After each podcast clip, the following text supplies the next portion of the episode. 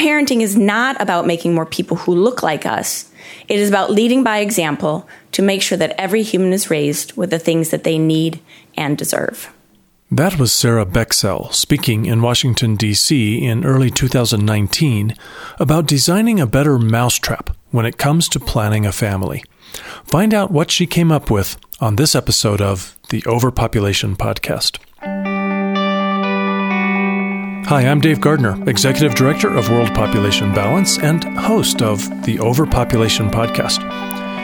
Should family planning decisions be all about the parents, with no regard for the rights of the prospective child?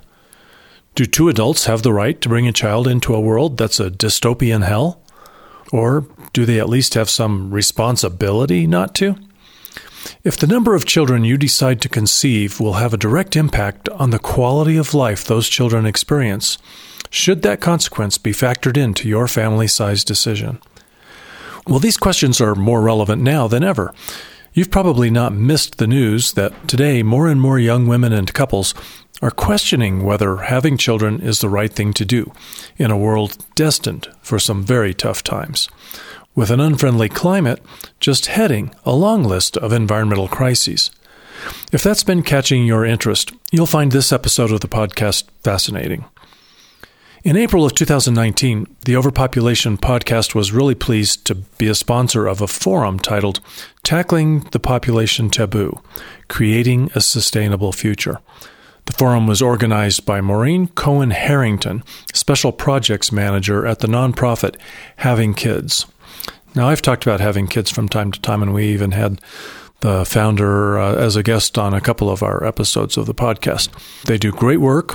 We partner with them at World Population Balance at every opportunity.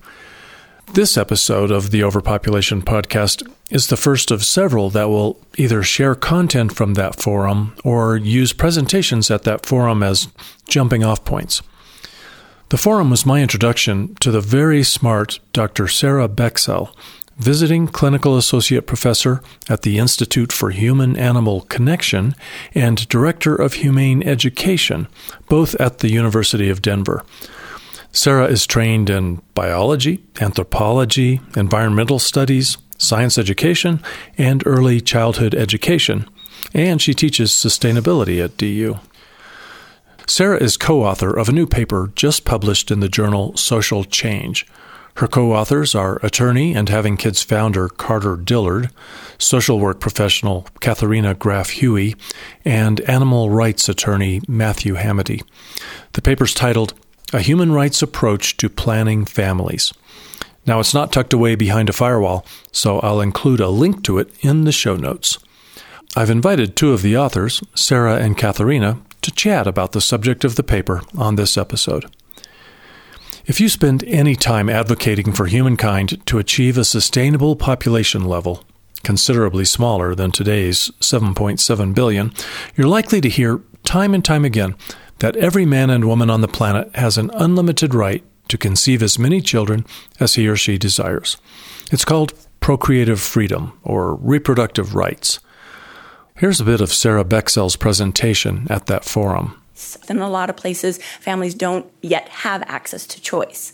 But where we do have choice, oftentimes humans follow what we call the isolation model. And this particular model is unsustainable, it's antisocial, and it's based solely on parental subjective choice. And in within this model, parents have the choice to bring children into this world, but they're not thinking about the choices of their community and what their community needs, or the choices of their own child, prospective child, and what they need. So the isolation model ignores the thoughtful, and carefully constructed and limited right to found a family ensured by the Universal Declaration of Human Rights, and instead creates an arbitrary model that ensures would be parents the unfettered subjective right to choose the timing, number, and spacing of their children. It does not adopt a holistic and objective focus that includes the rights of prospective children and their communities. Most people continue to subscribe to this model because they mistakenly assume that the only other option is governmental coercion. The isolation model has largely been debunked as without a basis in ethics or law. I had no idea we'd been following an isolation model and that it was so flawed. But thanks to the groundbreaking work of the team that authored this paper, there is hope for something better. Here's another moment from that forum. We probably are thinking, yeah, we maybe need to think about how we bring children into the world a little bit differently. And oftentimes then we get stuck. So we know it needs to be different, but how do we do it differently and how do we do it in a way that truly feels awesome to all of us and that's what i want to present to you today is one possible awesome way to think about bringing kids into this world let's find out more about that awesome way to make family planning decisions sarah and catharina thank you so much for joining me today i'm pretty excited about the conversation we're about to have thanks for having us dave yeah thank you dave your paper is about a human rights approach to planning families. Why is the paper needed? Well, we felt that it was needed on essentially several fronts, and I'll mention some of the of the top ones. One is that our current sort of approach globally to family planning is not centered on protecting the rights of children. Uh, it's also not taking into consideration the health of our planet at this point in time. It's also not taking into consideration um, vast inequalities that we see throughout every nation, not just from sort of a difference between quote unquote developed and developing countries, but that even within every nation there's a growing inequality gap. And we also wanted to bring sort of a, a critical and positive attention to the role of the size of the human population currently and the climate crisis as well as mass environmental deterioration. Wow. So that seems like there was more missing than there was in place in the current model. yes, and we, um, throughout the paper, try to give great detail to all of those points that I just mentioned. So tell me a little bit about the team that came together to write the paper. How did that happen? Yeah, I think it was a, a lot of luck and a lot of um, shared friendships. And so originally, I was introduced to Carter Dillard, who is the founder of the organization Having Kids, through one of his law school buddies that happens to teach at the University of Denver, where Kat and I are. And so then I mentioned uh, some of the work that we were doing with uh, having kids in a course, um, International Social Development, that Kat took with me, oh, probably three years ago. And she came up to me after class and said, Wow, this is really interesting. I want to learn more. And then we started working together on some research for having kids and also in a work study arrangement that we had through our university. And then this paper came forward, and Matt and Carter had been working on it. And they said, You know, we would really like the perspectives that you two have to offer. One, as women, and then also with, with Kat's really great background in social work and specifically specifically in foster care systems in the United States, um, and then with my background in wildlife conservation as well as early childhood development. I would say it was really neat to see the whole team and the strengths that we brought. I remember hearing about this from Sarah, and I was just blown away that we could talk about family planning in a new way instead of it just being about birth control or a policy, and that we could get to the core of what we are trying to talk about is that we are growing at an alarming rate. And how do we have this conversation where everybody can feel included and see their rights represented in this? And it wasn't just seeing human rights represented, we're seeing more than the human right. We're asking people to think about this and to talk about this and bring awareness. And so it was really a great experience working on this paper, having Sarah's background in environment, and then Carter and um, Matt, Matt uh, with the lawyer perspective, and then me over here being like, nope, we can't say that. We can say this. Yes, we can say that because this is, in honest truth, such a difficult conversation to have without making people feel uncomfortable. And we completely acknowledge that and wanted to go forward, taking that very closely in mind and um, making sure that we could have this conversation And when there are people who want to push back, we can say, but here's why. You know, we've thought about this really deeply. Yeah, and I want to give you, you know, really high marks for I think you've accomplished your objective. I guess we're going to find out as the paper gets some publicity and uh, gets discussed, but I think you did a heck of a great job anticipating the misassumptions and the you know the concerns that are all um, I don't want to say that they're not well founded. There's obviously lots of good reasons that this baggage has developed, uh, but it is baggage, and we need to find a way to get rid of this excess baggage. And I think that this paper does a good job of that. So congratulations. Thank you. Thanks, Dave. So in the paper, you write about the, you know, the existing family planning approach, and you've called it the isolation model. Tell me a little bit about that. Yeah, this is a term that was really coined by the full group at Having Kids, and it has been published officially on the Having Kids website.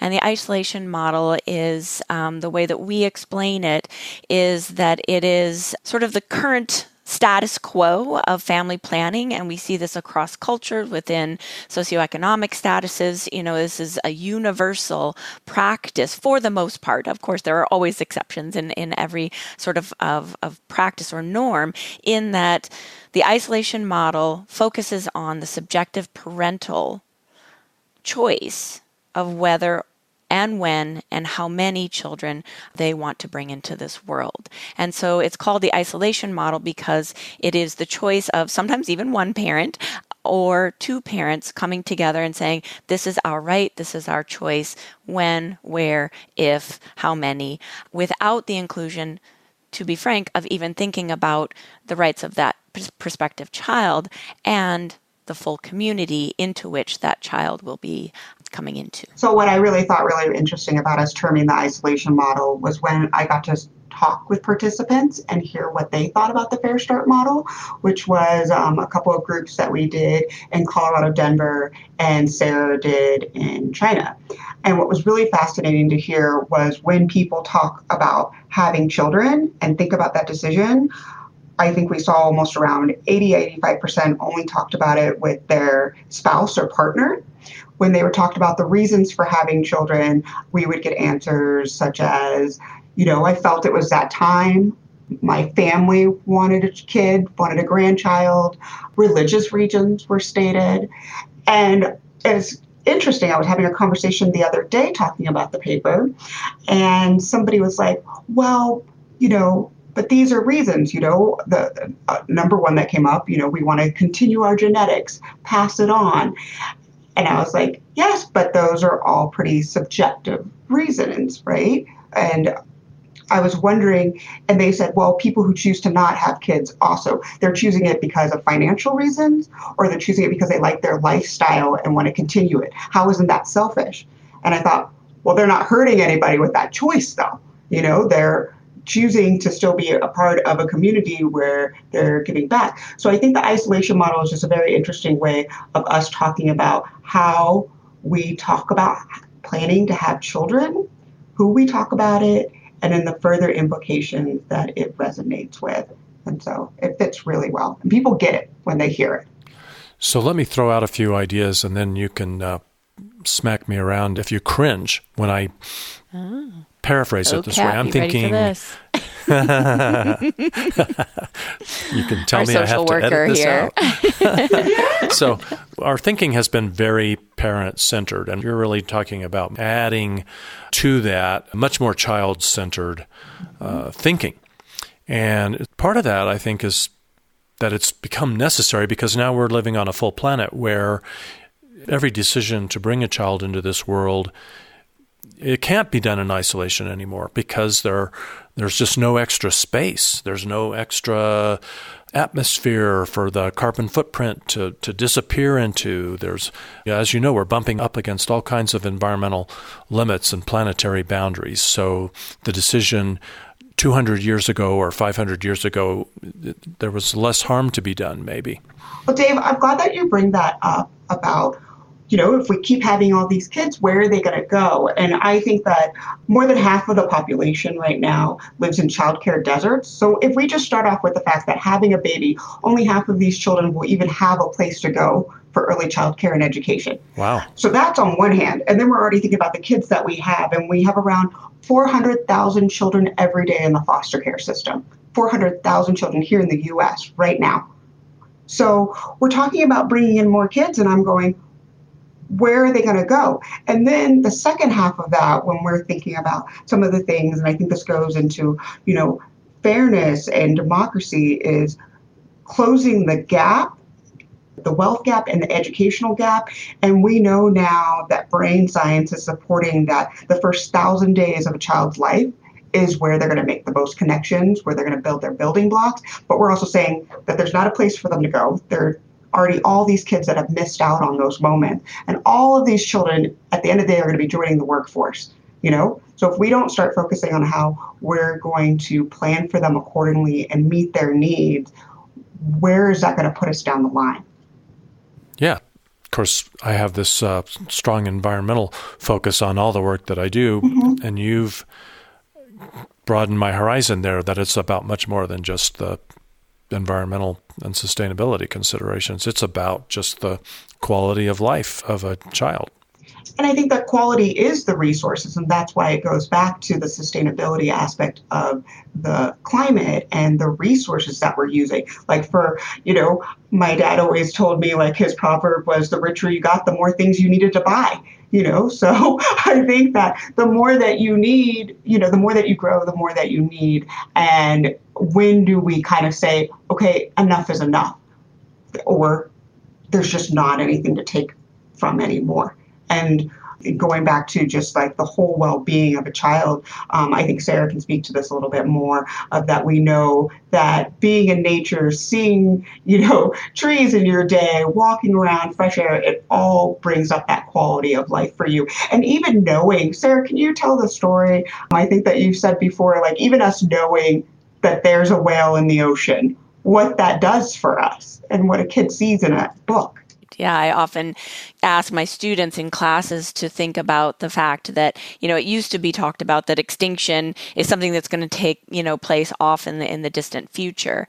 But what if we all just took a moment and just imagine that you wake up one day and your phone is ringing, it's your best friend that's calling to let you know that the last whale, the last giant panda, the last gray wolf, um, and the last manatee has gone extinct. They're gone forever how does that make us feel?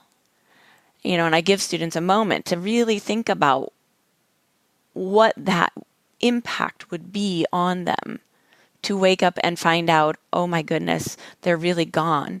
And what some studies are starting to show is that humans have an increased sense of loneliness as we start hearing about the extinction crisis, as we start thinking about the fact that really there's one dominant species that's pushing out the existence of all others. Psychologically, this is really traumatic for us, and we're just now starting to grapple with what that might mean for our species and our development.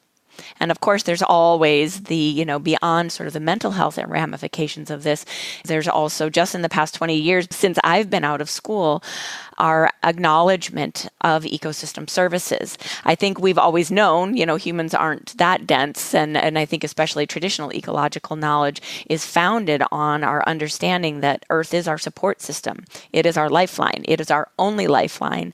And now there's a whole body of science that has come out in the past few decades saying these are ecosystem services. This is what they provide for us. Our air, our water, our food, all of these things can only be provided by the Earth. But with each each additional person, those ecosystem services are more highly degraded and even deleted in some marginalized communities. And so the ecological crisis is looming large for us. We're seeing it, we're acknowledging it, we're feeling it both physically, especially in marginalized communities, and psychologically. We're starting to see implications also in the development of healthy children. Sarah, you said something that just stood out to me. You said humans aren't that dense. and I couldn't stop thinking about that. I think you were talking about how many human beings per square uh, kilometer or something like that, right? I actually wasn't. I was I was trying to give us some, oh. some intellectual credits there. oh. See, originally I was going to take exception to that, and then I thought, no, that couldn't be what she meant. But then I came up with a good poster or a bumper sticker. The denser we get, the denser we get. exactly. Yeah. And I think that speaks to our detachment from nature too, as we, you know, become such a highly populated um, and then sometimes by necessity more urbanized and condensed, dense, um, you know, in our population then we become distanced from the natural world. And i think psychologically also and you know we're seeing studies come out of children not really even understanding where their food comes from or making statements as to why does it matter if there's tigers in the wild when i can watch them on youtube.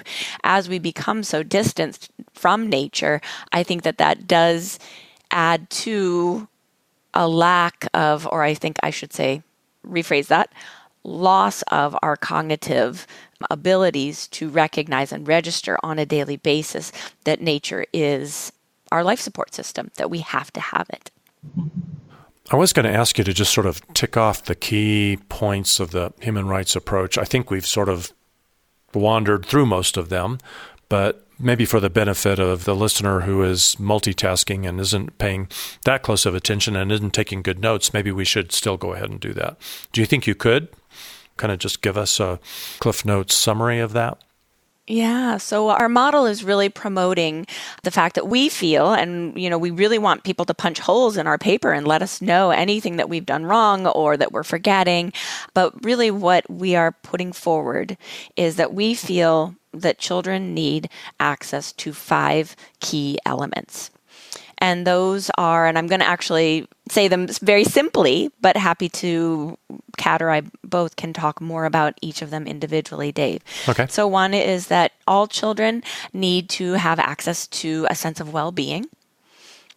Another is that all children brought into this world need to enter this world on a fair playing field, not based on sort of economic standing of their parents, but that each child coming into this world should be brought in again on a fair playing field. That each child also needs to have a sense of and live within a fair democracy. And another is that all children deserve access to nature and a thriving environment. And last of those five things is that all humans need access to what is called um, continuity.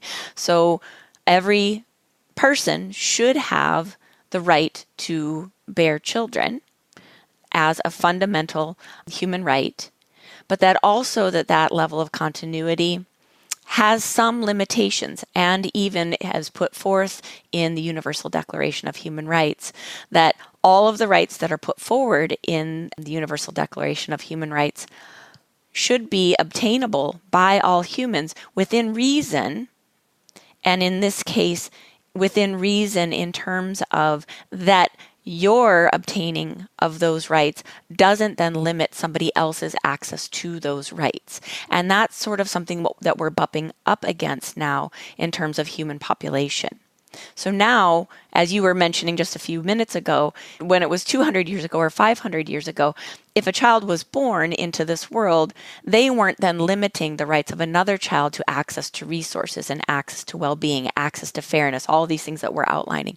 Now, with the birth of every single child, we are actually limiting the rights of other children. And as Kat was really mentioning earlier, and I just wanted to emphasize again, with all the children who are already here already here, like those children in our foster care system right here in the United States that don't have access to those things, how are we going to make sure they continue to have that access that they deserve? I think that you went through them pretty well. I love that we really talk about improved continuity from the parent side and that I don't think that there's a parent out there that would say that they don't want better for their child. You know, but when you say that, what does that mean and how do you make that possible? And parents have a part of that decision making. You know, they should feel empowered by that question. How do I make my child's life better after me? How do I, you know, as a real or biological caregiver of a child, how do you ask that question and what do you offer depending on the age that that kid comes into your life as well so then it makes you have to ask yourself a couple more questions you know you as a family unit, what can you do to not impede on other rights and then the community, and then your environment. And those questions are fascinating that we've seen in the Fair Start model is parents doing something you know like this is tangible. They're doing you know like they think okay well maybe having a kid we will pick up new recycling.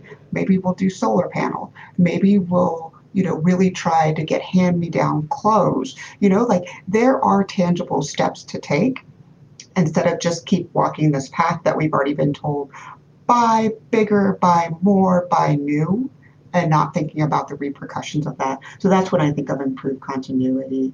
And I think well-being, I think that one just goes back to what Sarah was talking about, just the the behavioral effects that we see happening with how kids are raised.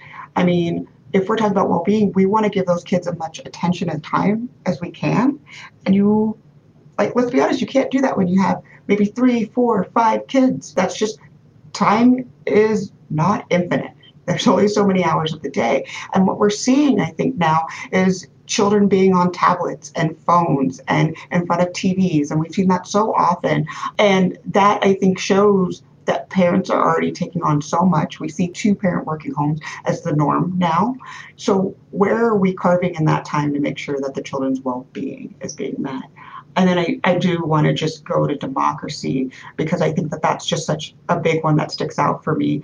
That this is just plain science and math. The more people you put in the pot, you're going to dilute the entire voice. And I uh, love that we think about representation, and I think there's this issue has to do with politics so well that even right now, as we're represented, we would need almost what 200 2,000 representatives in the House to actually represent all of our population's needs in the US right now. Like that's even crazy to think about. Oh my God, they would never get anything done. I think I've heard an even bigger number. We actually did an episode about that of the yeah. overpopulation podcast. So Oh, it was 7,000, um, wasn't it? Maybe it was 7,000. I think China right now, right? China has around 2,000. We would need yeah. 7,000 people. Yes. I know it was pretty staggering, astonishing number. Yeah. Voting for 7,000 people. I would do it though. I'd do it. but yeah. So uh, I'm tempted to just go, duh. I mean, why haven't we been talking about this? Or is, has there been some voice somewhere tucked away in some corner that hadn't been getting any attention that's been espousing this kind of much more child centered uh, thought process? It was very interesting going through the research and even hearing from people that this isn't a new idea that i think it was what around the 1960s 70s sarah that this conversation did come up and was started but it quickly died away. There was an interest in that and i think Sarah, do you know what I'm referring to? I think you're talking about, yeah, I mean, people, you know, especially with Paul Ehrlich's book and whatnot, you know, this is really your area of work, uh, Dave, you know, that people started talking about the population crisis and multiple other things kind of coalesced at that time, you know, with Silent Spring being published as well and the limits to growth studies and whatnot. And so people started, you know, talking about, at least at that point, I remember my parents talking about the replacement theory. And so that, you know, every family should just have two two children to replace those parents and whatnot. And then in terms of you know this particular approach to family planning as far as we know from the research that we did from this paper, nobody else has talked about it in this way. And I don't know if you would agree, Kat, but we read a lot of papers and a lot from philosophers to biologists to ecologists to lawyers, you know, and a lot of people are writing in this area, but nobody putting it together in this way to create the what we call the Fair Start model.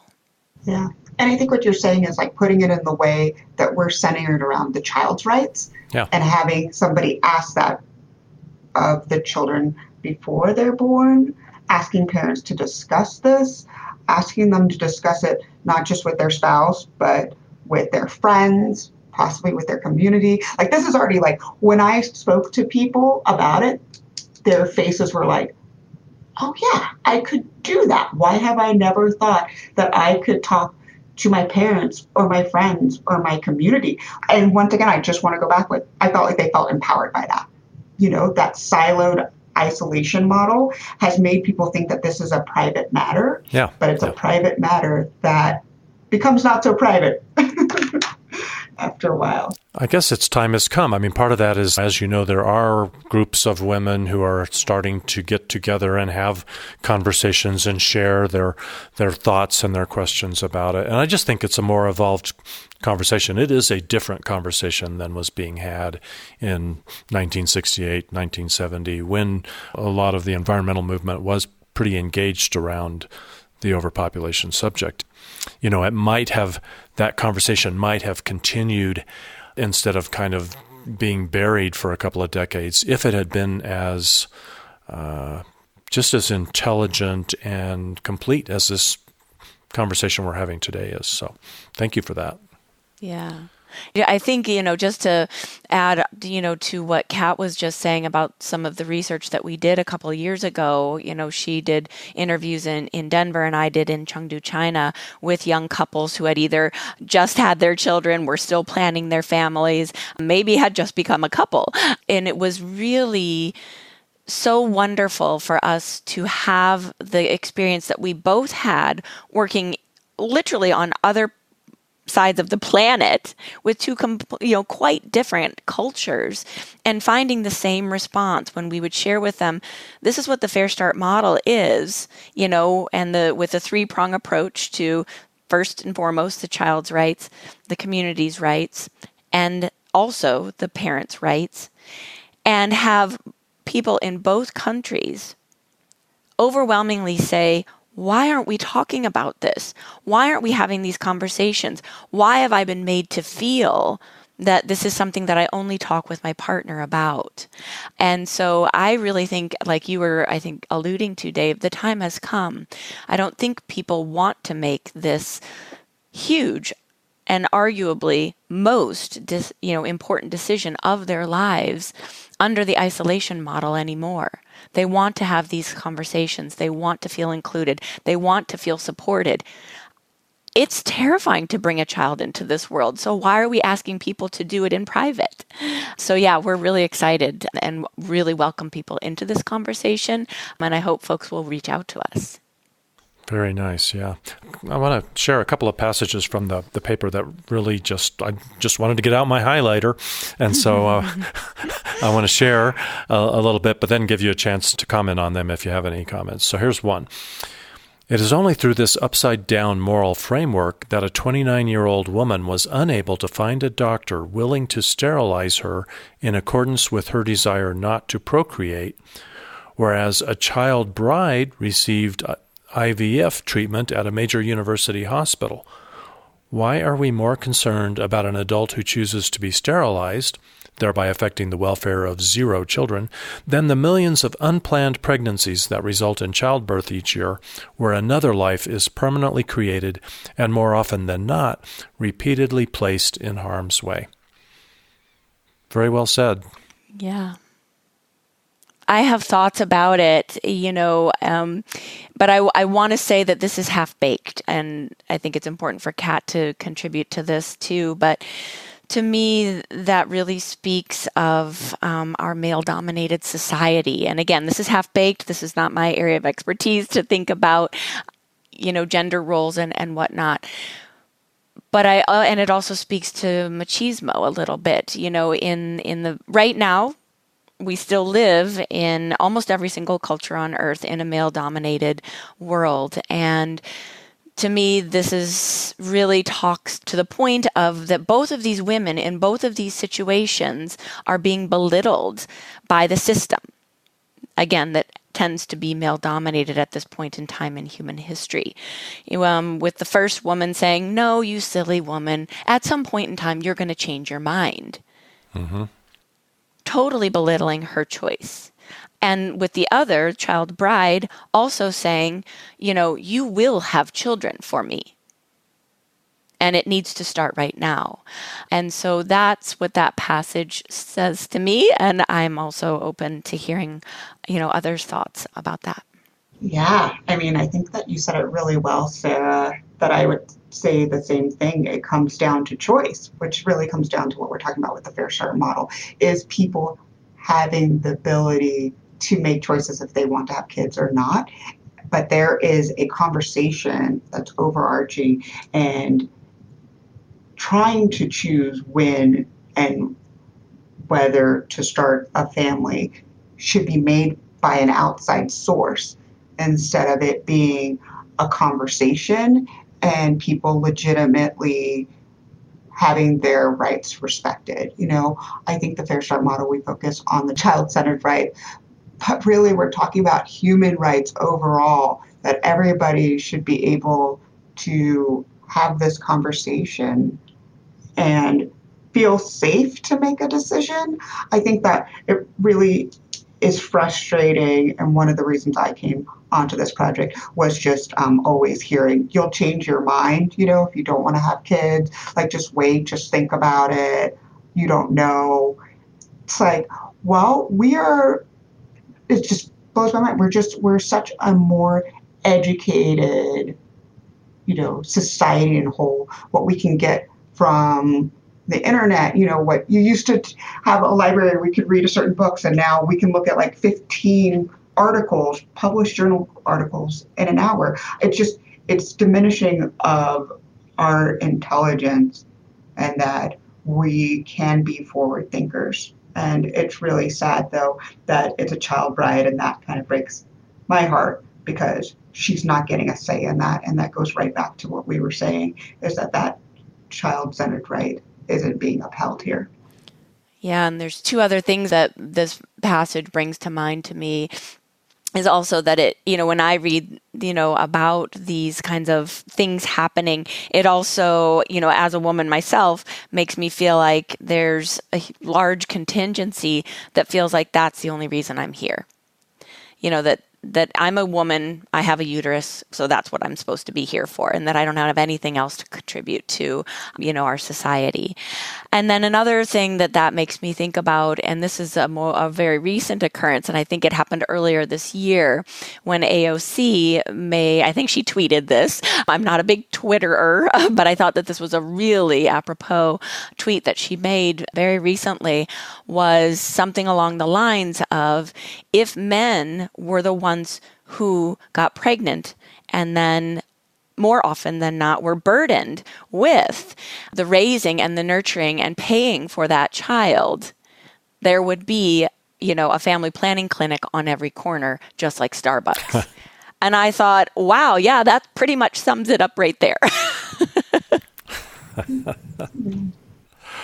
well, and speaking of uh, putting your uterus to work, just in recent just recently, uh, Tanzania, Iran, and the United States come to mind as places where political leaders have basically said that you women get busy and put your uteruses to work. Or what's the plural of uterus? Uteri? I think it would. Be, I don't know. That's a great question. Sounds good. In all my biological training, I um, haven't heard the plural of uterus. but there is. There's all this concern about the aging of the population because fertility rates have come down in most of the world and are continuing to drop in a lot of cases. And so the economists, especially, and the political leaders, two groups that I would advise our listeners to uh, pay as little attention to as possible, really, in, in, in, this subject at least. They are wringing their hands about this birth dearth, and they want women to get busy uh, incubating new workers, new consumers, new taxpayers, uh, because they're concerned about the devastation to the economy. What's going to happen when the Ponzi scheme is not still in play, where we have more young people with each generation who can pay in to the pension plans, Social Security, and all that, and support this aging population. So, related to that, well, first of all, let me just ask you, you know, give you a chance to comment on that. I think that goes back to what we were just talking about, too, of how as women are more informed and have more access, they are making a different choice, and it's naturally happening this decline in fertility. One of the reasons we did the research in Colorado was because of the Colorado Family Planning Initiative, which offered LARC at a very substantial level, and they saw a decline of almost like 50% of people having children here. LARC being a long, acting reversible contraceptive. Uh-huh. Yes.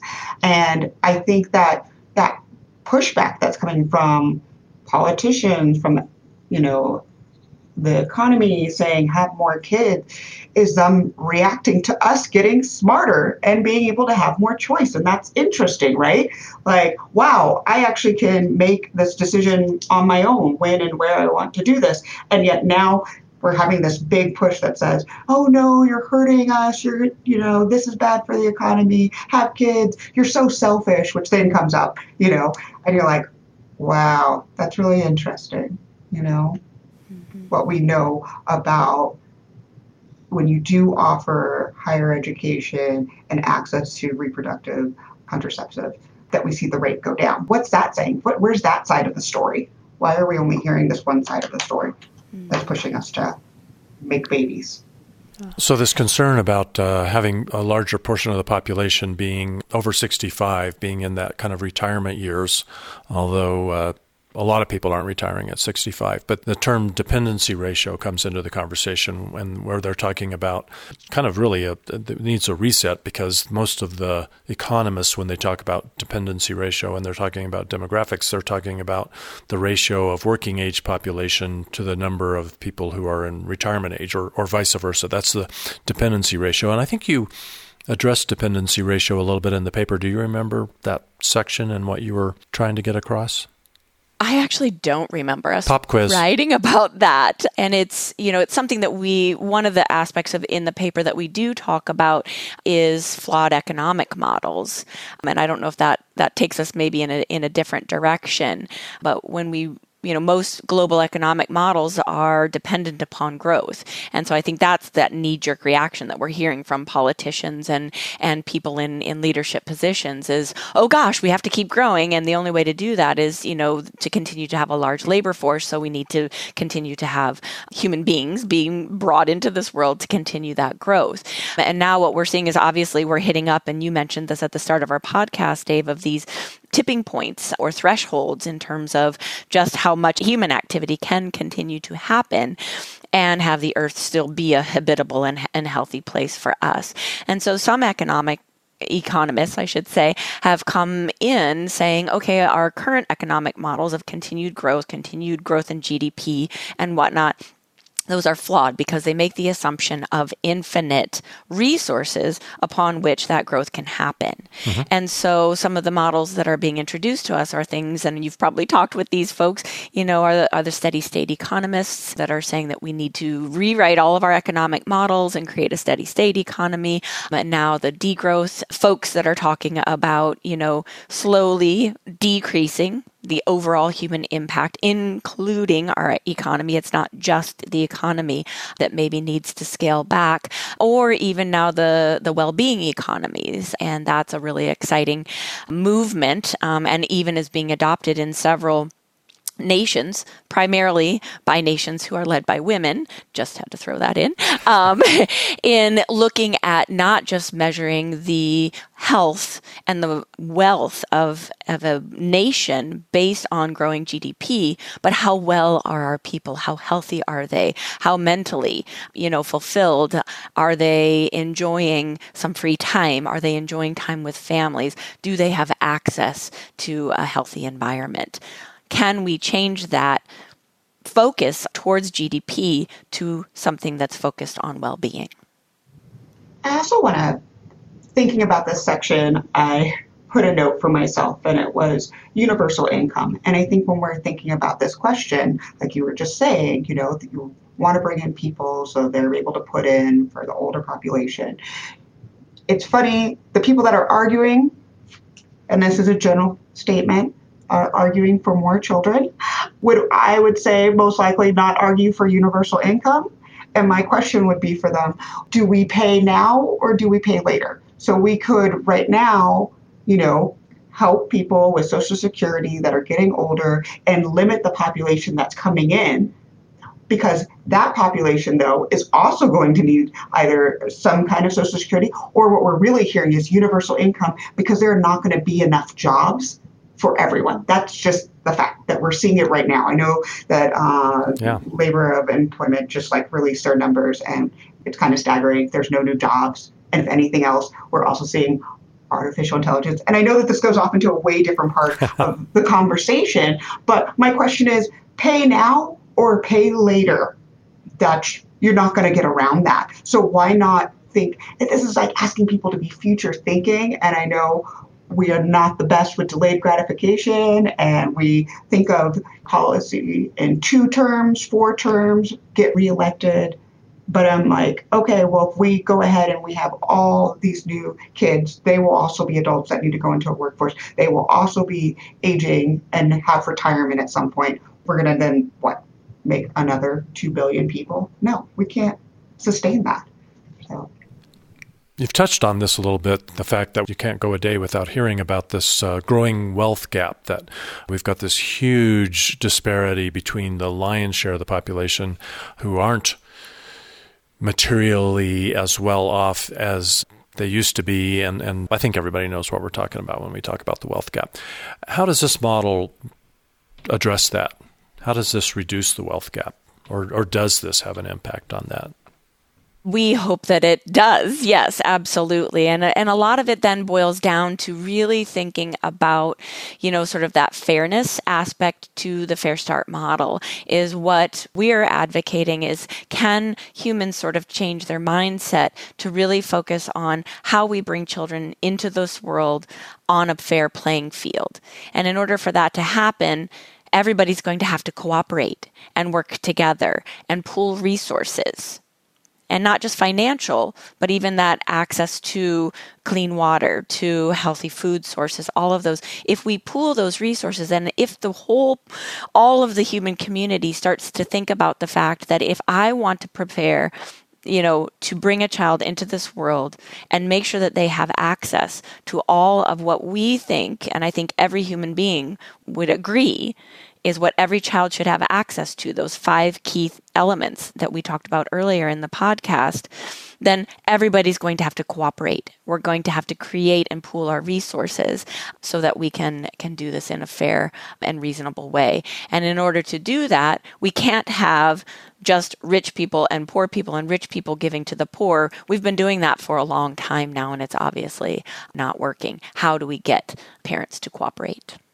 I should have challenged that earlier and asked if you were implying with that part of the human rights approach that only people who are well off should have children because their children are born into a world where they have access to a lot of those things. That's not what you're saying.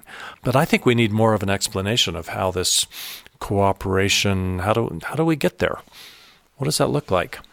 We talked about this a lot. This is something Cat and I used to sit at that time. I literally had the an office the size of a closet. This will make Cat and I both laugh and reminisce.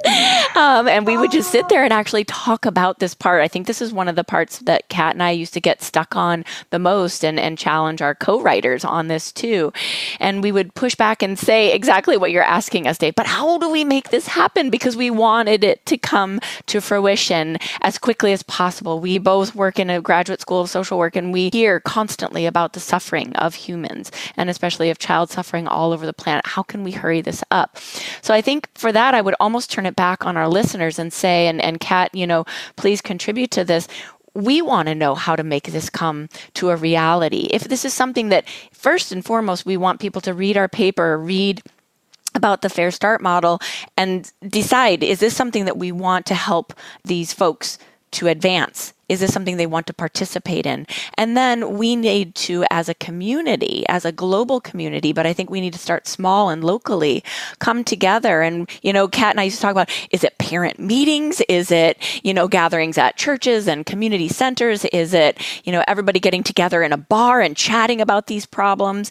Those are some, some questions that I don't think we have a lot of clarity around. And then one of the things that Cat and I have always dreamed about is finding a pot of money so that we can literally start actually writing what we've been calling sort of playfully a workbook. Oh. You know, like what are the steps that need to happen in order to create these sharing communities, um, these cooperative communities? That's kind of where we're at. And, and Cat, jump in if I'm forgetting anything that we've talked about. Sure.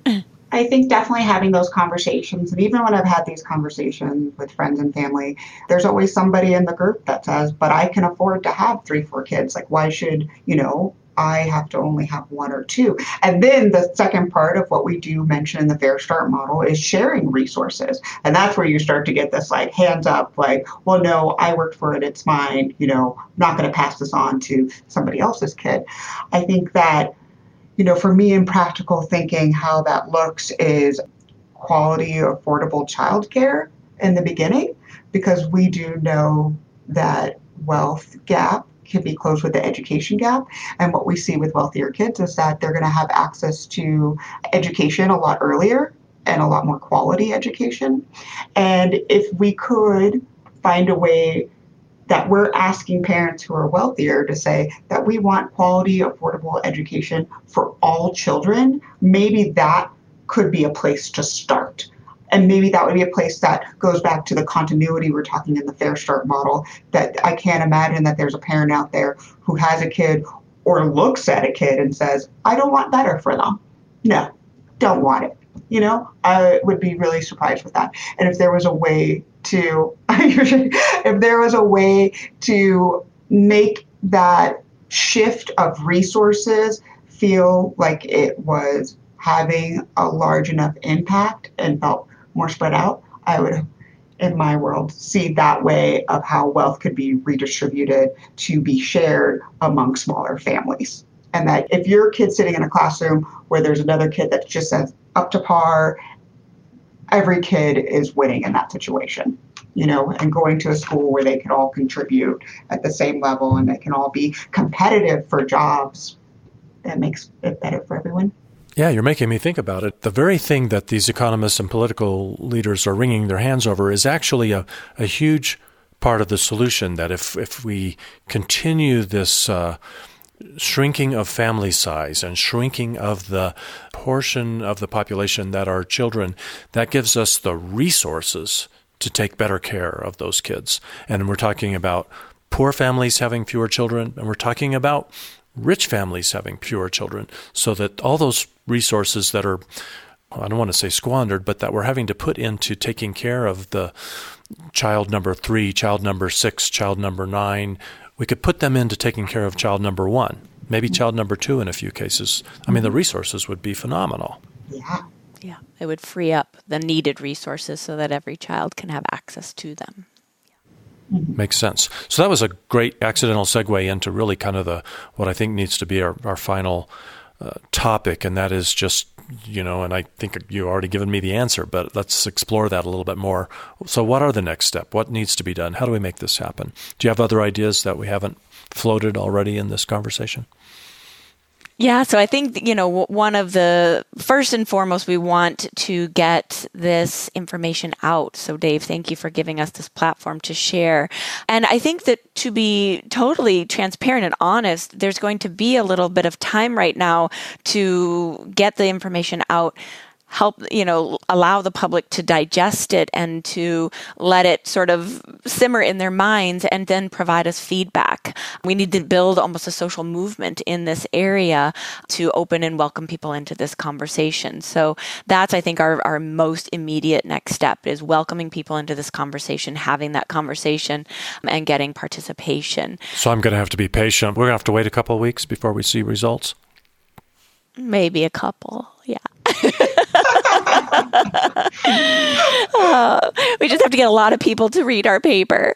And then I think we also are working on a next um, sort of follow up paper that's on delayed parenthood, and that also being you know, a key contributor to all of this is allowing women, you know, to have access to education, access to developing their career, access to, you know, contributing to society in multiple ways, and then maybe choosing if and when they want to contribute to society by creating another human or perhaps adopting a human. And so that will be another paper that will be coming out shortly, we hope.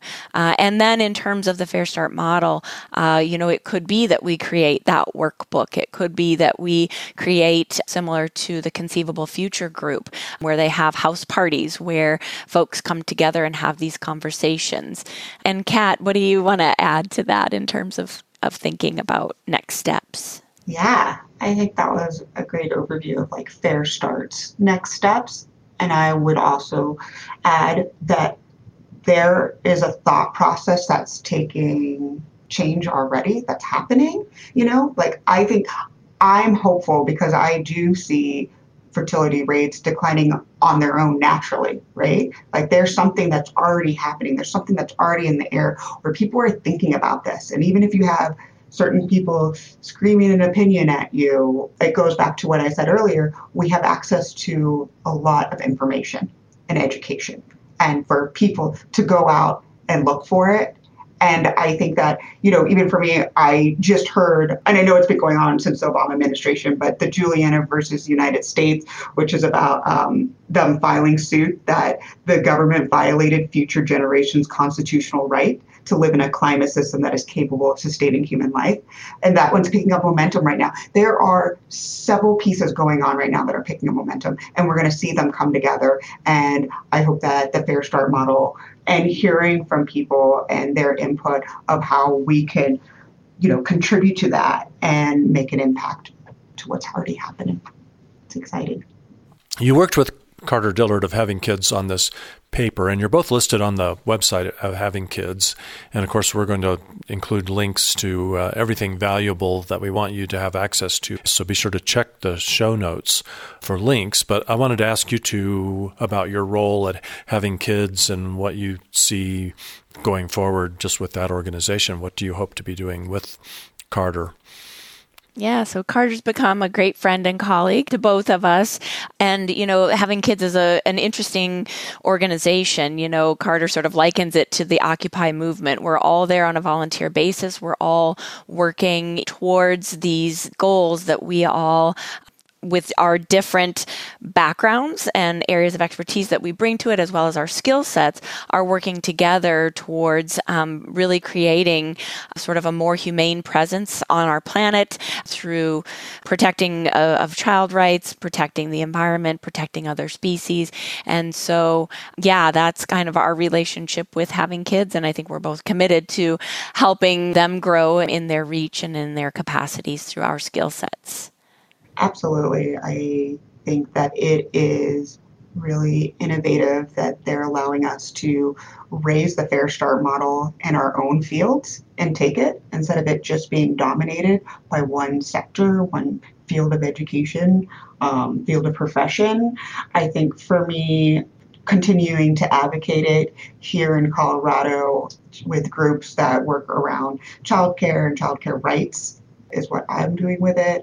I also just think that the Fair Start model for me and why I want to continue on with this is that I hold it in the back of my mind with all the decisions that I make in all of my work areas is always keeping this holistic idea of how we can better society and I love to say the more than human world benefits as well. And it's interesting to bring that perspective in a room a lot of times when it isn't there yet. And so I hope to continue to do that with the Fair Start model. I think one thing that really drives me in my career as well as my personal life is also trying to navigate finding a way to create safe places for young people to have these conversations. You know, I think that many people, I can't tell you how many students, even if we're not talking about, you know, sort of population and its impact on the environment or on gross inequalities, all of these things, sometimes I have students come to me or even say in front of the entire class, you know, that they feel such tremendous pressure to have children once they're done because my students are all graduate students, you know, that that's the next step. I'm going to have this pressure and my mom's already asking me, when is the child coming? You know, when are you going to get married and all these kinds of things. And some of these young people have already made the decision or they're really wanting to have these conversations about you know childbearing and about all of the pressures that that brings.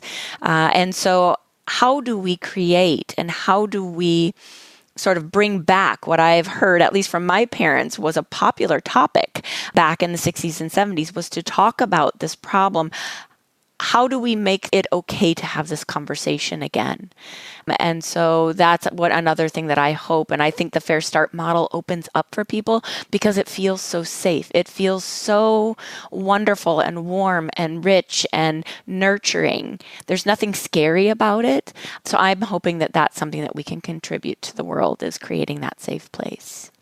Well, thank you. Thank you both for doing that. That's such an important thing that this movement really needs. So I'm pretty excited about it. What do you think? I'm curious.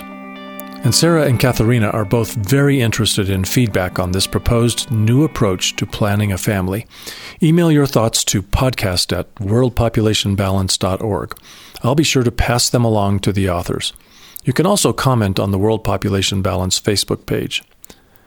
I like to include listener feedback in every episode of the podcast, so I'll share responses to this episode in the next episode of the Overpopulation podcast. For now, here are a couple of share worthy comments from the past several weeks. Following episode 25, titled Too Nervous to Discuss Overpopulation, we got a nice note from Robin Maynard, Director of Population Matters. Great podcast, Dave. All the best from us over here in the United Kingdom. In response to episode 26, Playing Whack a Mole with Pro Growth Bias, Roland emailed Economic growth based on fossil fuels in the countries with the 10% richest people on Earth is really playing whack a mole with pro growth bias. Well, that's it for this edition of the Overpopulation Podcast. Be sure to visit worldpopulationbalance.org to learn more about how we can solve world overpopulation.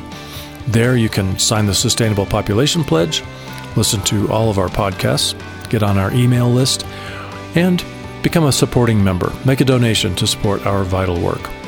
You can also find World Population Balance on Facebook and Twitter. Please recommend the podcast to others. I'm sure you know some people that you'll want to share this episode with.